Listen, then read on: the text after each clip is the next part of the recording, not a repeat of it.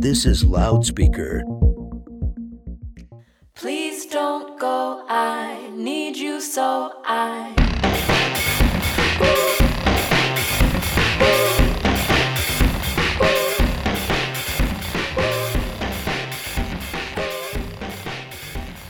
Hello, everyone, and welcome to Feminist Hot Dog, the podcast about finding joy through feminism and living your best feminist life. I'm your host, Adrienne Vandervalk, and if you listen to this show on a regular basis, you know that I often ask my guests to talk about the major feminist milestones in their lives. But for my guest today, that question was basically impossible to ask in that way because her whole life has been pretty much a collection of feminist milestones. And some of those milestones have literally shaped the feminist movement as we know it today. She's an activist, author, university professor, and public intellectual. She has worked to combat sexual violence, investigate violent extremism, promote human rights all over the world, and she is one of the co creators of the Reproductive Justice Framework, as well as a leader in the reproductive justice movement. She is a multi award winning thought leader who embodies Black feminist praxis in all that she does because she is a living pioneer of Black feminist thought. She's currently finishing up a book called Calling In the Call Out Culture, which is how she and I first got connected when I saw her speak on this subject a few years ago. I really can't do her justice without making this introduction way too long, and Trust me, you would rather listen to her than me anyway, because in addition to being an icon, she is also hilarious and delightful. And it was such an honor to have her on the show. Please enjoy my conversation with Loretta J. Ross.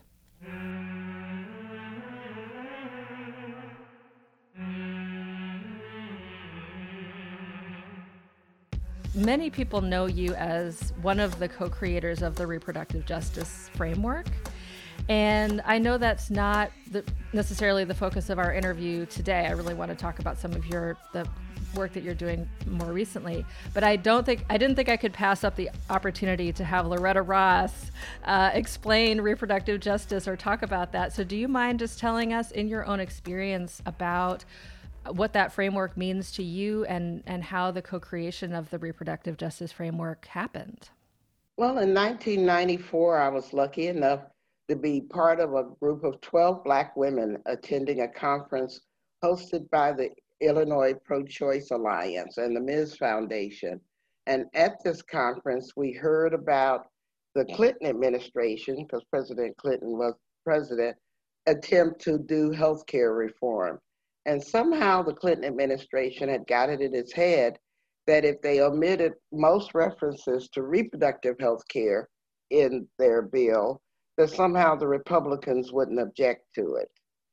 And of course, when we 12 Black women heard this strategy, we thought they'd lost their minds because reproductive health care is the main driver of women to the doctor.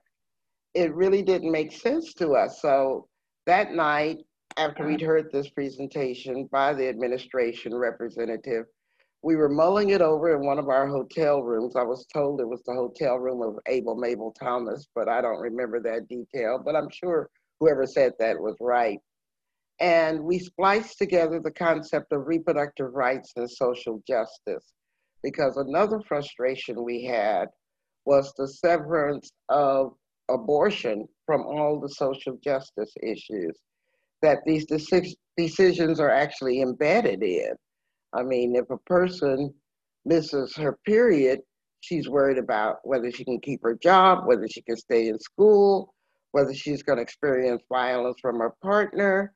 I mean, all of those oh my God moments are really social justice issues because you should have the opportunity to maintain a pregnancy and stay in school or be employed or not experience violence or even have a bedroom to put a child in. But those human rights issues aren't necessarily considered in the pro life, pro choice abortion debate. And so when we splice together reproductive rights with social justice, we coin the term reproductive justice as a way of describing what happened when we as Black women put ourselves in the center of the lens and what did we need from our activism using Black feminist theory. And then we went on to define it as resting primarily on three pillars, which is that we join with the pro choice movement in fighting for the right not to have a child. And that, of course, means supporting the right to abortion and birth control and abstinence if you can hold on. I mean, some people say it works. I'm, I'm no testament to that, but anyway. But we also join in many ways with the pro life movement in fighting for our right to have the children that we want to have and under the conditions and under which we want to have them. And so that means dealing with doulas or midwives or having hospitals respect our birthing plans or stop foisting onto us unnecessary cesarean sections that aren't medica- medically necessary. And then the third pillar is the right to raise our children in safe and healthy environments because neither the pro choice or the pro life movement pays sufficient attention to what happens once the child is born. And so that brings us into conversation with things like gun control, immigration and racist violence, decent housing, affordable health care, quality schools and education. I mean, every field of human endeavor really has an impact on how children thrive in our society.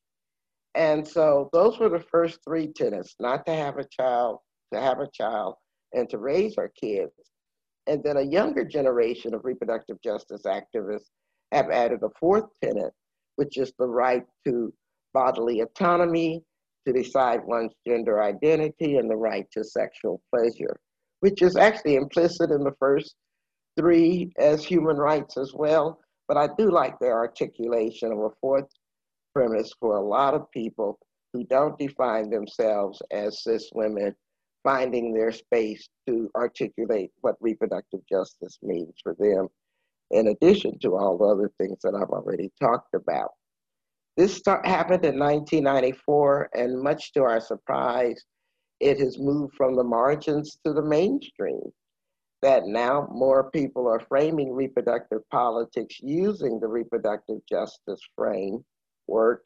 And I'm convinced because of its elasticity and its capacity for really speaking to how people, all people, make their reproductive decisions, which not just simply based on whether one is pregnant or not, but whether one wants to become a parent and how do you want that decision to proceed and what are the other factors that influence that decision. So this concept that started out on the radical wing of the Black feminist movement has ended up not only being mainstream in America, but I think it's traveled transnationally because a lot of women in other countries and people in other countries are using reproductive justice in astonishing ways because I'd never thought when we created it that it had any real significance beyond the US. But because it's a human rights based framework, other people looking for broader ways to define their situation in terms of reproductive politics are finding it very useful to use it too as an expression of human rights. Right now, I'm looking for inspiration where I can find it. And the story of, you know, as you describe, an idea that was birthed in this radical movement being now something that people really recognize on the mainstream and that is widely used is I, I, do think that's tremendously inspiring and i am seeing that happen in other areas of social justice right now as well which i think um, is has partly been propelled forward by by the pandemic. And so i do i do want to ask you about what life has been like for you the last since i guess march when everything started to shut down and how's the pandemic influenced you as a person, as a an activist, as as a thinker and a scholar? Have there been any kind of revelations for you during this time? Well, since I'm a college professor at Smith College, Smith was very wise and they shut down very early in March and switched us all to remote learning because they wanted to really prioritize the safety of the students. And so I've been teaching online since March from the safety of my home, which feels very wonderful because unlike a lot of people who are really suffering during this pandemic, I wasn't threatened with loss of job or loss of housing or any of those things. So, relative to a lot of people for whom the pandemic has just been awful, I really can't complain about its impacts on me. And because I'm a senior citizen, I also have to be especially careful in not exposing myself to the risk of contacting disease. And so I never go out of my house, uh, well, except for going to the grocery store and to the doctor. I limit all of my outside contacts with the world. And so it has provided a lot more space to think and write and learn how to teach online. I also started two online courses in addition to what I teach for Smith. One is called White Supremacy in the Age of Trump, building on my earlier anti fascist work with the Center for Democratic Renewal National Anti Klan Network and then calling in the calling out culture, mm-hmm. which is the title of my latest book. And so I found that I love teaching online. I love teaching in that virtual space, even though it's a lot more labor intensive than teaching in person because you have to do a much higher degree of preparation in order to engage a virtual audience than you do in person when you have you know in person you have the advantage of your body, your voice, your ability to read the room and get people's expressions and have a whole lot of other activities where when you teach virtually, you have to really put a lot more energy into a screen and keep people engaged and use many different modalities as well as the content of what you're dealing with. So there are some differences. Now, personally, I did have some issues. My sister died in March. Fortunately, it was not from COVID. If there is a good story, she'd been suffering from breast cancer for a number of years. And so she died early in March. And that was a body blow because not only did I lose my favorite big sister, but it was our first experience at a virtual funeral. We weren't allowed to go bury her because of COVID. And then I have another sister who's in a nursing home who has been tested positive. And we have not been allowed to go see her because the nursing home is not allowing any visitors. And so it has that personal impact on me in terms of not being able to touch and get in, get in touch with and, and see family. That is very isolating. Oh, I'm so sorry. And I definitely can relate to the feeling of being isolated from family. That really has been, you know, one of the hardest things um, for a lot of the folks that I've talked to. I've, I've spent a lot of the podcast episodes over the last few months just talking about the effect of the pandemic and what that has meant personally and professionally. And, you know, it just, it's just really changed everything. So thank you for sharing that with me.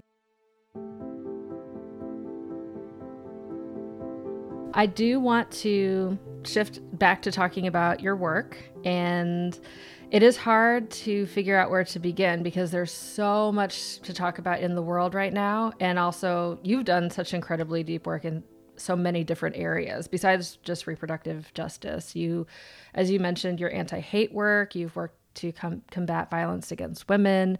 You've worked to promote the voices of Black women and other women of color in the feminist movement and in healthcare. And now you're working on the book about call out culture. So, uh, you know, the last few months has, as I said, brought almost every one of these topics into the cultural spotlight on kind of a massive scale. And so I'm just wondering if you want to talk at all about what that has felt like for you as someone who has really helped shape the conversations about many of these issues over the years and some of your reflections on watching them once again sort of find find themselves in the spotlight, I guess. Well, I think that there's a particular way the universe works that it prepares you for the times that you're in and the moment that you're needed.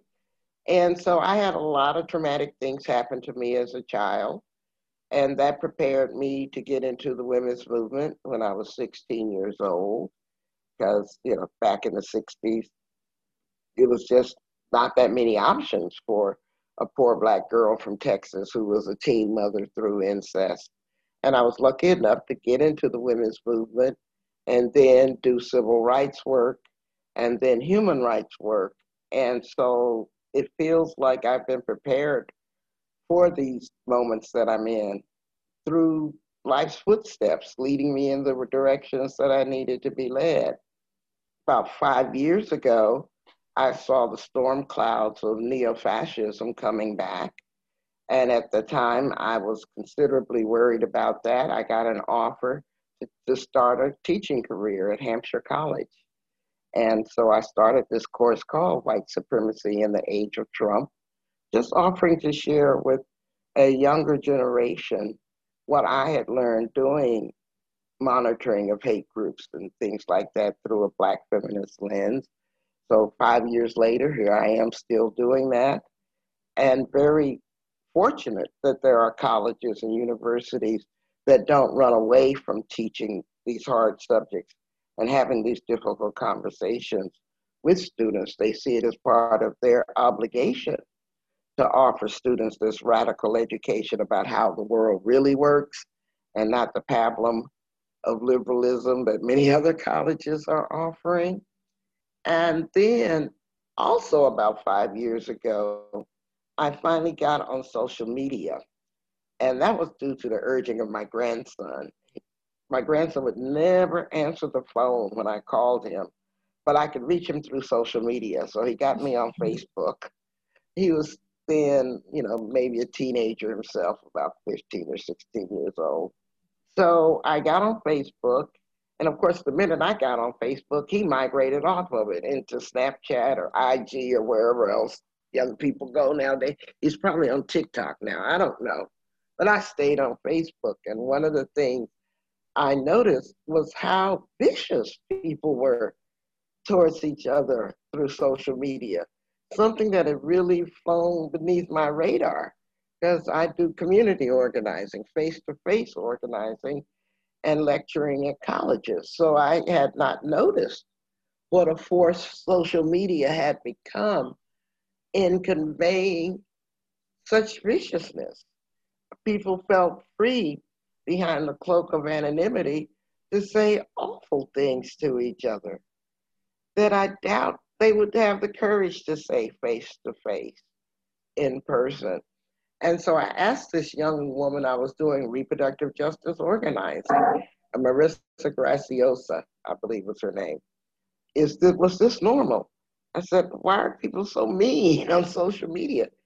And I described to her what I was experiencing. She said, Oh, the call out culture? I said, Y'all have named it? She said, Oh, yeah. It's called calling out. I said, Well, what are y'all doing about it? And she, she kind of shrugged her shoulders, like, I don't know.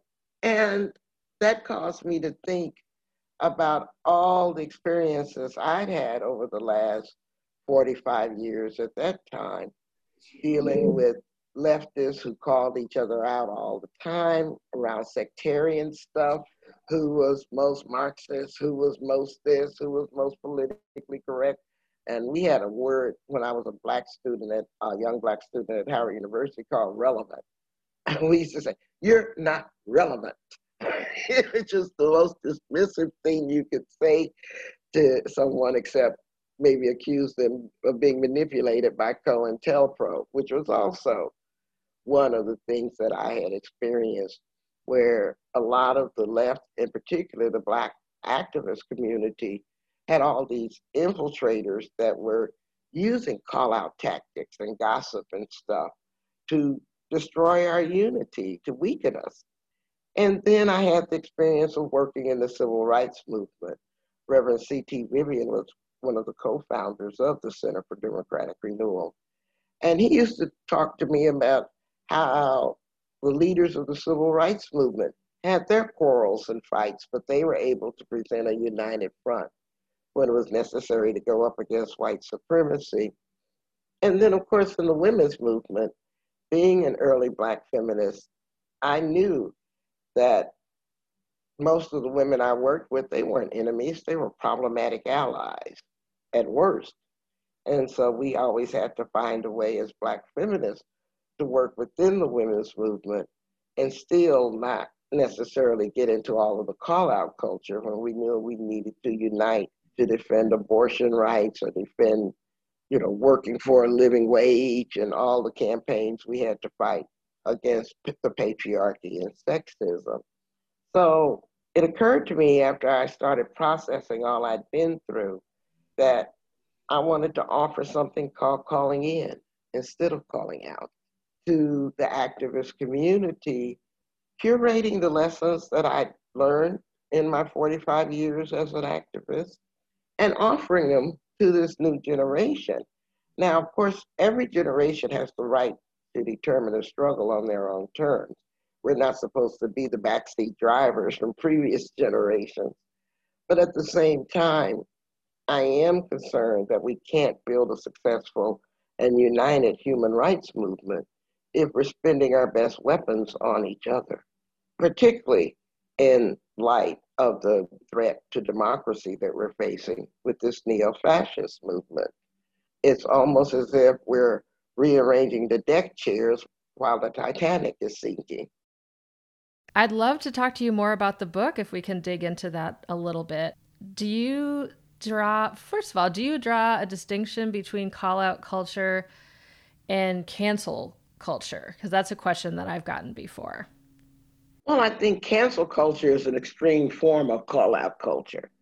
Call out culture is when you want to call attention to something that you think people are doing wrong, whether they believe the wrong things, say the wrong things, wear the wrong things, whatever. And then if you take it a step further, you're asking for them to be dismissed for them doing the wrong thing, either dismissed from their jobs, canceled from their television show, or canceled from the movement, whatever, however you define that. But they're along the same continuum. Frankly, I think all calling out and calling in exist along a large continuum.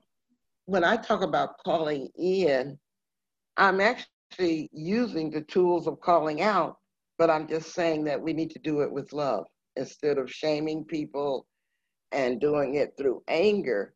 We can call attention to people's missteps if we want to, but we, if we do it with love, we offer them a chance to be held accountable. We offer them a chance to seek and perhaps receive forgiveness and to correct their actions so that they don't do it again. But when you do just plain old call outs with anger and punishment and shame and humiliation, you actually are driving people away. Why would anybody want to confess that they've done something wrong if they're going to be so severely punished for it in such a publicly flaying way? So it actually decreases the chances of accountability rather than increases the chances of accountability. And so it's producing the opposite reaction that I think we want, which is a chance to point out that something has gone wrong, identify the harm, seek remedy for the harm, and seek prevention of future harm. And you can't do that through a vicious call out culture because all people do is double down because they, they go beyond attacking what they said to their moral character when you have done the call out on them. And so it's the most non productive way, I think, of seeking accountability. Now, there are some instances where I think calling out works. Obviously, if the Black Lives Matter movement had not been aggressively calling out police violence, we wouldn't have the summer of 2020 and the attention paid to the murder of George Floyd. Uh, certainly, Colin Kaepernick just taking a knee five years ago didn't get the attention of the NFL except to get him blacklisted from ever playing football again. But coupled with the uh, Black Lives Matter uh, leaders, they did a great job in calling attention to the murder of Trayvon Martin, and then Eric Garner, and on and on, and Sandra Bland. And so we're now looking at a very transformative moment in our society of whether or not the United States is going to embrace a democracy that is inclusive or an authoritarian system that is exclusive.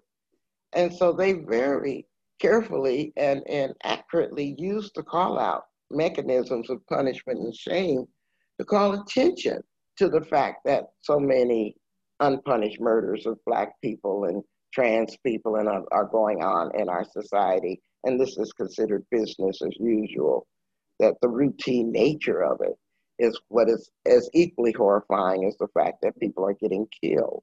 And so now we've got the NFL putting Black Lives Matter on football fields after totally running from it five years ago. So calling out is useful for when you want to bring powerful corporations to attention, when you want to bring institutions like the police force and their, their abusive people to attention is very useful for that because the power disparities are so large that it really does take a public shaming and a public demand for accountability to produce change.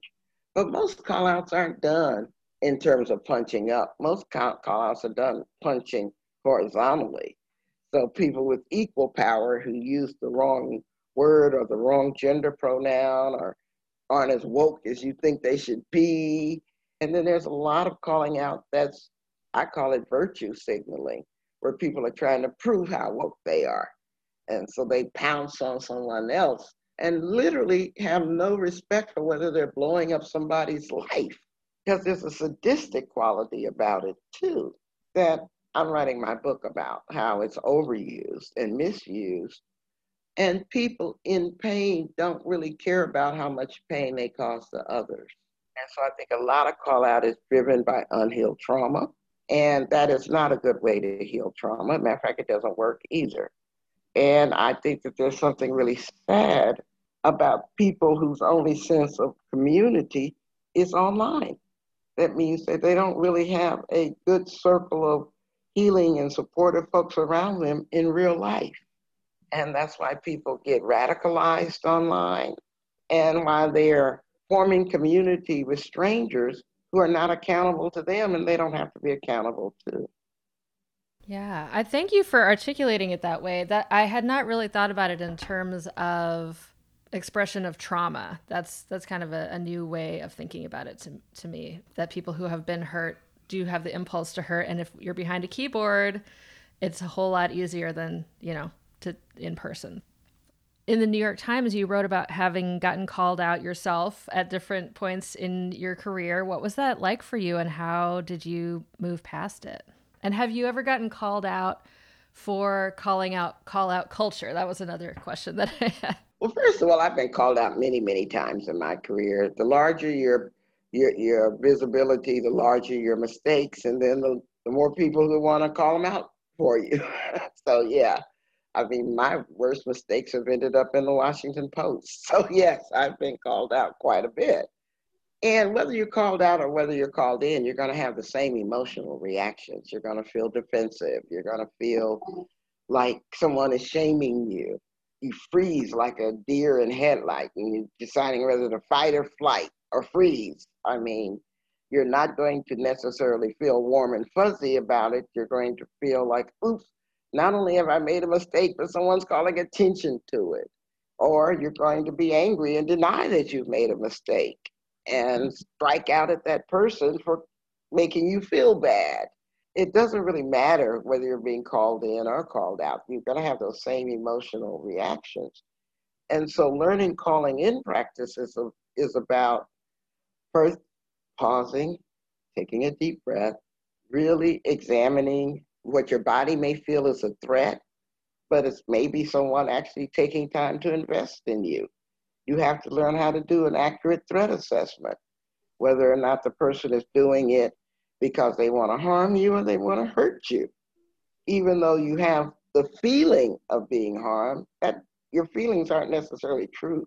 You have to be able to separate whether you're being triggered by a past harm and really place yourself in present time.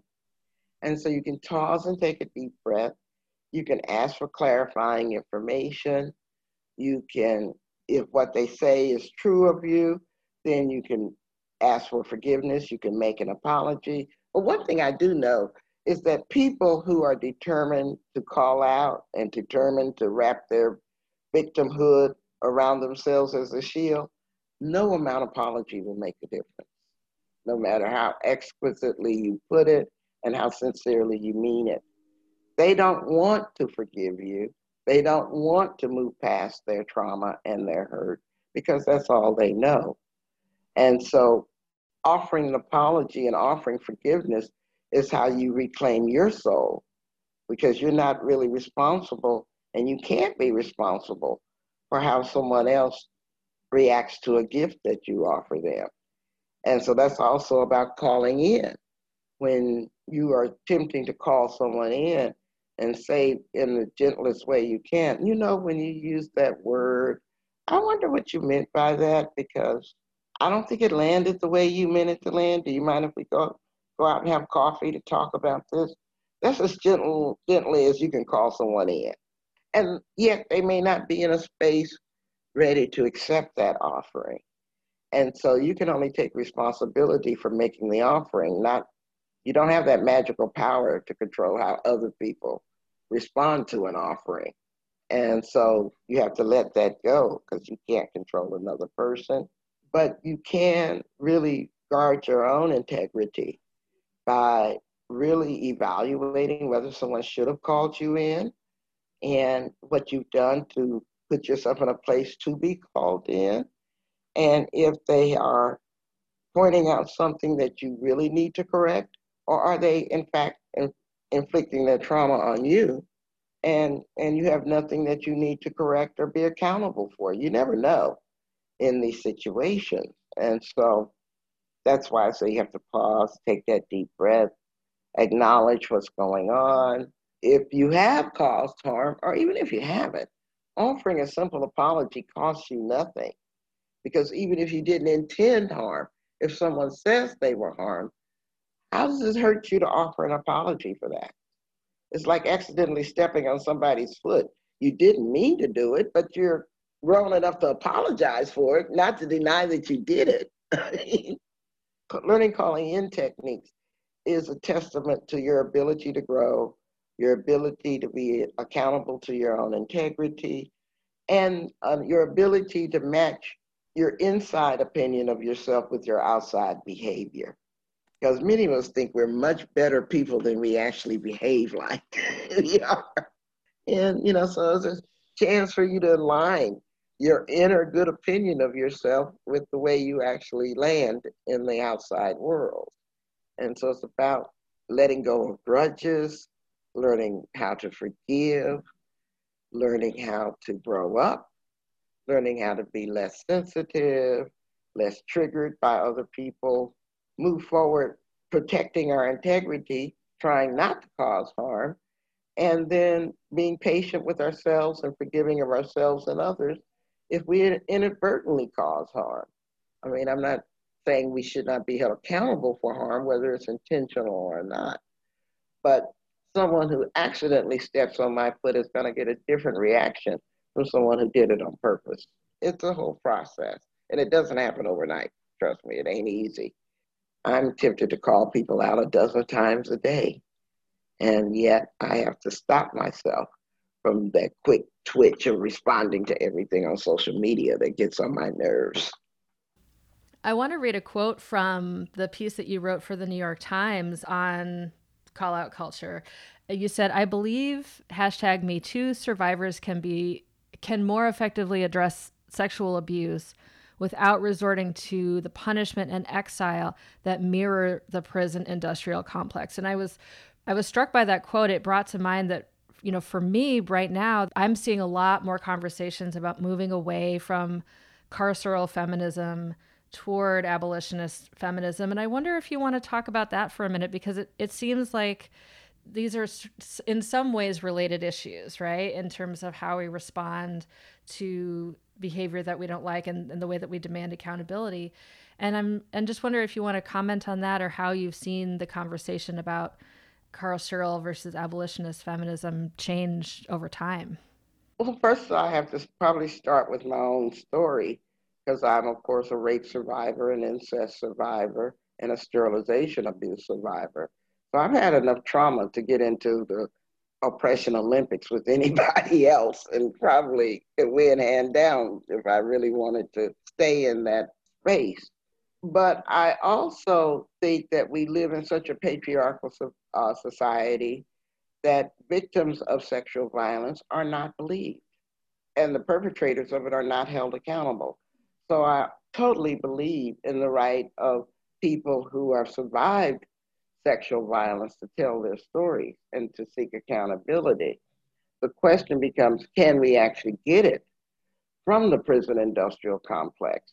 And back in the 1970s, when I became the third executive director of the DC Rape Crisis Center, which was the first rape crisis center in the country, we as Black women who were running that center didn't believe that the police were going to believe us, that they were actually going to help Black survivors of sexual violence without further victimizing the Black community, because this is what they do.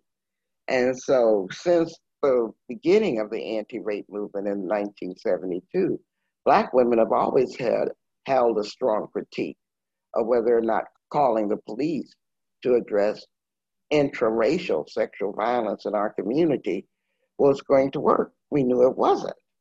And particularly if you're in the middle of an immigrant community mm-hmm. or a trans or LGBT community, we knew that the police were more likely to create more violence in our lives than lessen the violence or prevent the violence. And so we've always been cr- critical of the myth that law enforcement is there to protect and serve for vulnerable communities. Maybe it works for other communities, but we didn't see any evidence that it was working really well for our community. At the same time, when I was at the Rape Crisis Center, though, we had a program that was started by men who were incarcerated for raping and murdering women called Prisoners Against Rape. And it was a Black feminist educational program that we ran with Lorton Reformatory, which was DC's prison at the time in rural Virginia. And we had a lot of hesitation about whether or not we were going to respond to this request by these incarcerated Black men to work with them. Because one of them wrote us a letter and said, Outside, I rape women, and inside, I'm raping men. And I'd rather not be a rapist anymore. And we sat on that letter for a number of months trying to figure out wait a minute, we barely have enough resources to help the victims of male violence. And now you're asking us to help the perpetrators. I mean, it just blew our mind. But in 74, they started, the men started Prisoners Against Rape. I started working with them in 79, so they were going on for a while before I got there. And I had never been with a group of men who so passionately told their stories about being victims themselves. I mean, no one comes out the womb as a human rights violator. They're made by what they experience in their young lives. And I never thought that I'd have any sympathy or empathy for people who violated women. And so that's when I learned that my understanding of feminism was not a matter of angels and devils. It wasn't so black and white, so rigid as I had formerly believed it was that it had to be complicated because we were dealing with complex people, people who are capable of violating someone else's human rights even as theirs were being violated. And that was the first example I had of working hard to call people in who had done some really horrible things. And so when I talk about today's Me Too movement, I'm saying, okay, I understand being wounded, I understand being violated, and I understand the lack of accountability. But if we could talk to men, incarcerated men in the 70s, who had done horrible things to women, why do we think that the prison industrial complex is going to help us any better today than we believed 45 years ago? It's not. Unless you're white, privileged, and rich, it's not going to work that well for you, and maybe not even then.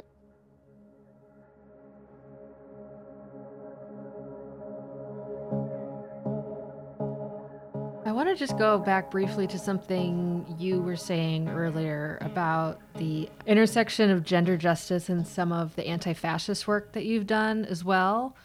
Because I think this is really interesting and something that a lot of people don't necessarily connect uh, misogyny or anti abortion perspectives and white nationalism. um, that those two things in many ways do go together, and that bringing a gender justice lens to um, to hate work is is really important. And I wonder if you could just make that connection more explicitly and talk about the role that you see feminism or feminists having in combating this, um, the visibility and the emboldenment of white nationalism and militia groups and Proud Boys and all, all you know everything that we've been seeing lately. My experience with that was launched when we saw the uptick of anti-abortion violence in the 80s, particularly during the election of Ronald Reagan when he was in power. And then I got the job in 1990 at the Center for Democratic Renewal. And my job then was to monitor racial and anti Semitic violence. And I began to detect an overlap in personnel, in strategies, and yet the popular discourse separated anti abortion violence from racial and anti Semitic violence when my research was showing that these are the same people these are the same tactics. Whether you do hit lists for abortion providers or hit lists for black mayors, it's the same tactic. But I was the only woman at the time who was in charge of a research department monitoring hate groups. It was very hard to convince people either in the anti abortion movement to pay attention to racial violence or people in the anti hate movement to pay attention to abortion violence. And I think because uh, the people in the anti hate movement lacked a, a, sufficiently sturdy gender analysis. And I think people in the pro choice movement lacked an expansive racial analysis. And so in 1992, I started this project at CDR called Women's Watch. And it was overlaying the data we had on abortion violence with the data we had on racial and anti-Semitic and anti-immigration violence. And we put those two sets of data together. I started that in August of 1992, and six months later, the first abortion doctor was killed. So I've been working ever since then, trying to bring those two opposition research movements closer together. And I think we've had some success so that now people are not separating anti woman violence and anti abortion violence from hate violence, that they are looking at it all as being fomented by largely the same movement because the walls between the movements are very porous. They personnel move from one side to, to the other. And we're always in a reactive posture because we don't connect the dots between their strategies and we don't connect the dots between our movements now. Now, since then, since the early 1990s, I'm pleased to report that a lot more women are writing books about the hate movement and about the anti abortion movement. And so in the fall of 2019, or was it 2018? I can't remember.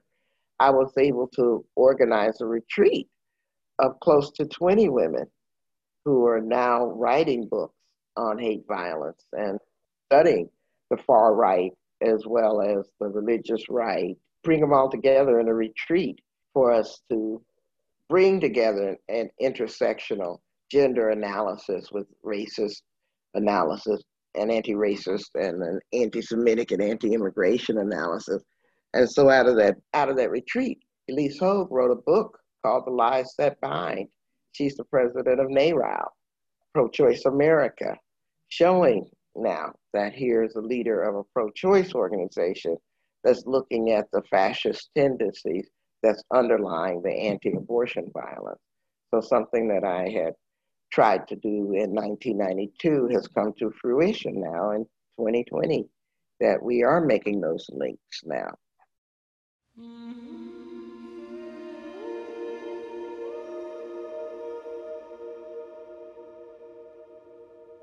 I've gotten a number of requests from listeners specifically asking me to interview women who've been in the, in feminist practice for a long time and who can look back on decades of the movement. So I would love to hear some of your reflections generally on where we are now as feminists and any lessons or thoughts that you want to share with the generations who are finding their own feminist practice and their own um, way forward within feminism in 2021? Well, yeah. First of all, feminism saved my life when I was deeply depressed because of all that had happened to me, suicidal because I didn't think my life was worth preserving and worth living. It was older Black women who took me under their wing when I was a teenager. And even though I was as mouthy and as, insufferable as it was to be as a newly minted activist, they didn't give up on insufferable me. They were patient with me, even though they didn't like me because I had these baby dreads popping out all over my head. So they thought that I should do something about that hair and stop dropping MFs all the time because that's how I was and still am actually. And so it saved my life. And it taught me how to be in the company of women in a way that could be about my growth, not my competition with them or all the other things about them. And we knew that not only were we against up against a patriarchy that was deeply misogynistic, but we were up against a media narrative that tried to dismiss us too. And they've done a great job in contaminating the term feminism, making you think that we're all man haters who complain about things that we should just get over and make a lot of people be convinced that feminism is a dirty thing you don't want to be and a, and a humorless thing you don't want to be. And so we've had to spend a lot of time reclaiming our word, reclaiming our truths, and, and really standing up for each other and standing up for people like Kamala Harris and others who are putting themselves out there as leaders.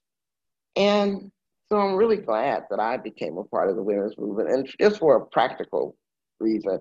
I mean, I joined the feminist movement and I've seen the world. I've been to 60 or 70 countries all in pursuit of working with women around the globe. It's been just wonderful.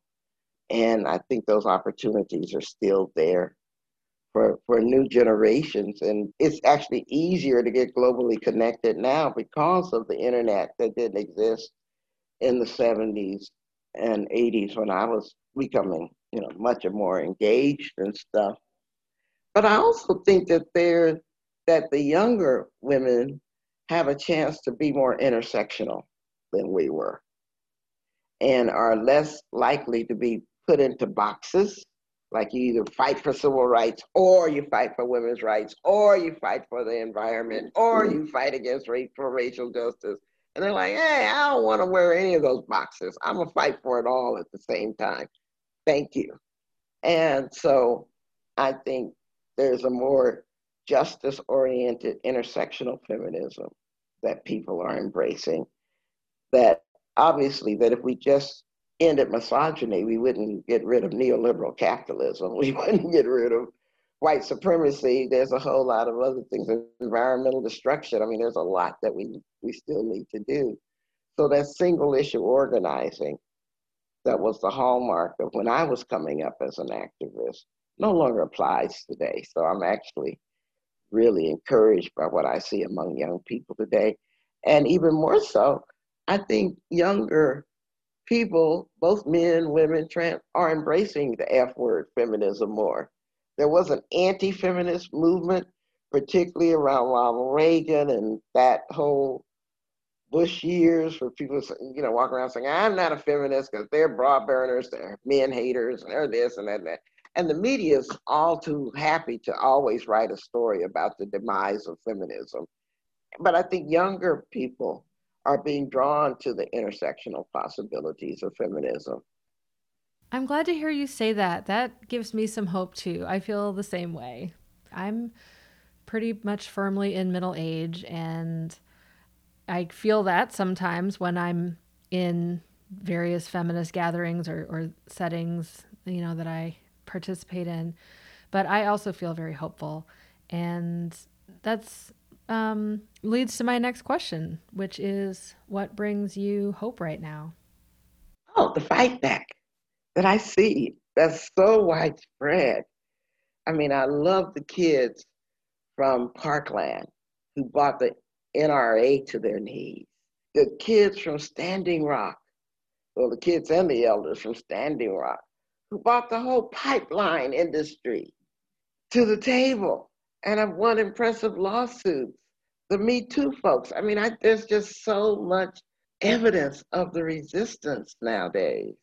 And despite the fact that the media is doing its best to suppress these stories, we're no, we're learning about each other anyway, and we're seeing real important culture shifts because of young people. I love it.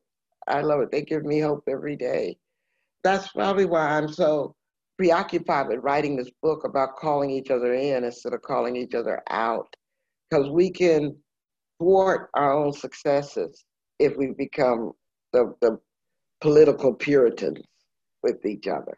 And so that's one of my concerns. But still, I love the way that activism is happening among young people today, and they give me all the hope in the world. I actually do think that I could go retire on a beach somewhere if we could ever get out of COVID quarantine. Still. But I am going to quote Gloria Steinem because she has this famous quip that I'm probably going to say badly, but she says, uh, Stop asking me to pass my torch because I'm not through setting stuff on fire yet. So get your own torch. I, I think it's a privilege to have been raised by my mother, who was raised by her grandmother, who was born in 1893. So I was raised with very Victorian ideals of womanhood. And yet I'm also still alive here in the 21st century where we're seeing everything around gender identity being reworked and revisited and racial identity and everything else is up for reclamation and, and rede- redefinition.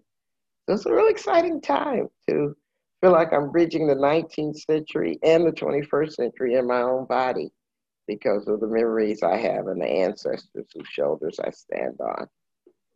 And the fact that I produce my, that I'll be somebody's ancestors because I've got a grandchild and great grandchildren. So I, I'm able to bridge all those generations, and I love that. Loretta and I recorded this conversation at a time when I was feeling really down and discouraged about the pandemic and the state of the world. And it sounds like such a cliche to say she was such an inspiration to me, but this conversation truly shifted my perspective. It helped me soften some rigidity and some anger, unhealthy anger. There's all types of anger.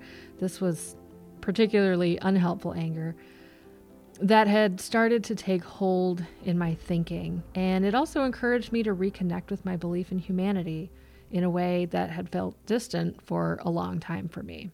So, in addition to all the beautiful and radical gifts she's given us as a feminist over the last almost 50 years, I'm really grateful to her for being vulnerable and modeling empathy and acknowledging that even though we are not where we want to be, there are so many reasons to feel hopeful. And listeners, I hope you are taking away some of those gifts as well. Loretta Ross, thank you, thank you, thank you. For those of you who might be new to Feminist Hot Dog, thank you for taking the time to listen and learn along with me. And if you'd like to support the show, the best way to do that is to give this podcast a five star rating on Apple Podcasts, follow Feminist Hot Dog on Instagram, and if you really love the show, become a supporter on Patreon for as little as $3 a month. Our theme music is by Ava Luna and Loyalty Freak Music. Until next time, listeners, and as always, love yourself and love your buns. Goodbye.